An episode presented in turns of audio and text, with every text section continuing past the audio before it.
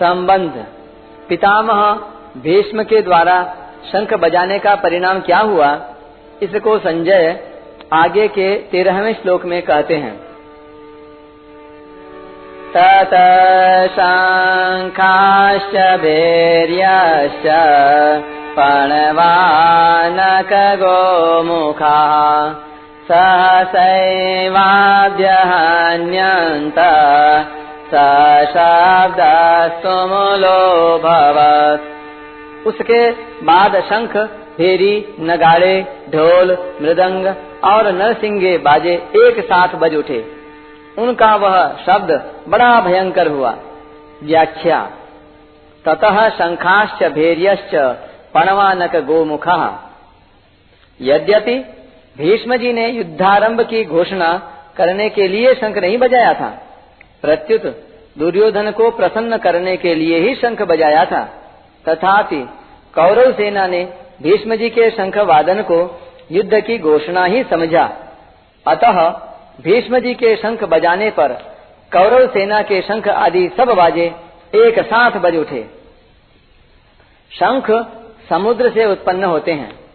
ये ठाकुर जी की सेवा पूजा में रखे जाते हैं और आरती उतारने आदि के काम में आते हैं। मांगलिक कार्यों में तथा युद्ध के आरंभ में ये मुख से फूंक देकर बजाए जाते हैं। भेरी नाम नगाड़ों का है। जो बड़े नगाड़े होते हैं उनको नौबत कहते हैं।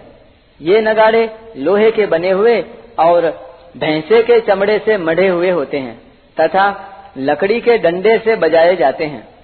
ये मंदिरों में एवं राजाओं के किलों में रखे जाते हैं। उत्सव और मांगलिक कार्यों में ये विशेषता से बजाए जाते हैं। राजाओं के यहाँ ये रोज बजाए जाते हैं। पणव नाम ढोल का है। ये लोहे के अथवा लकड़ी के बने हुए और बकरे के चमड़े से मढ़े हुए होते हैं तथा हाथ से या लकड़ी के डंडे से बजाए जाते हैं। ये आकार में ढोलकी की तरह होने पर भी ढोलकी से बड़े होते हैं। कार्य के आरंभ में पणवों को बजाना गणेश जी के पूजन के समान मांगलिक माना जाता है। आनक नाम मृदंग का है। इनको पखावज भी कहते हैं। आकार में ये लकड़ी की बनाई हुई ढोलकी के समान होते हैं। ये मिट्टी के बने हुए और चमड़े से मढ़े हुए होते हैं तथा हाथ से बजाए जाते हैं। गोमुख नाम नरसिंघे का है। ये आकार में सांप की तरह टेढ़े होते हैं और इनका मुख गाय की तरह होता है। ये मुख की फूंक से बजाए जाते हैं। सहसैवाभ्यहन्यन्त। टिप्पणी। कर्म को अत्यंत सुगमता पूर्वक द्योतन करने के लिए जहाँ कर्म आदि को ही कर्ता बना दिया जाता है उसको कर्म कर्तृ प्रयोग कहते हैं। जैसे कोई लकड़ी को चीर रहा है तो इस कर्म को सुगम बताने के लिए लकड़ी चीरी जा रही है, ऐसा प्रयोग किया जाता है।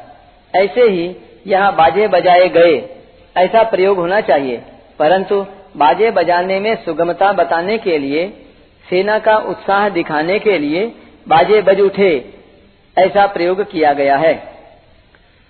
कौरव सेना में उत्साह बहुत था, इसलिए पितामह भीष्म का शंख बजते ही कौरव सेना के सब बाजे अनायास ही एक साथ बज उठे। उनके बजने में देरी नहीं हुई तथा उनको बजाने में परिश्रम भी नहीं हुआ। सशब्दस्तुमुलो भवत्। अलग अलग विभागों में टुकड़ियों में खड़ी हुई कौरव सेना के शंख आदि बाजों का शब्द बड़ा भयंकर हुआ, अर्थात उनकी आवाज बड़ी जोर से गूंजती रही।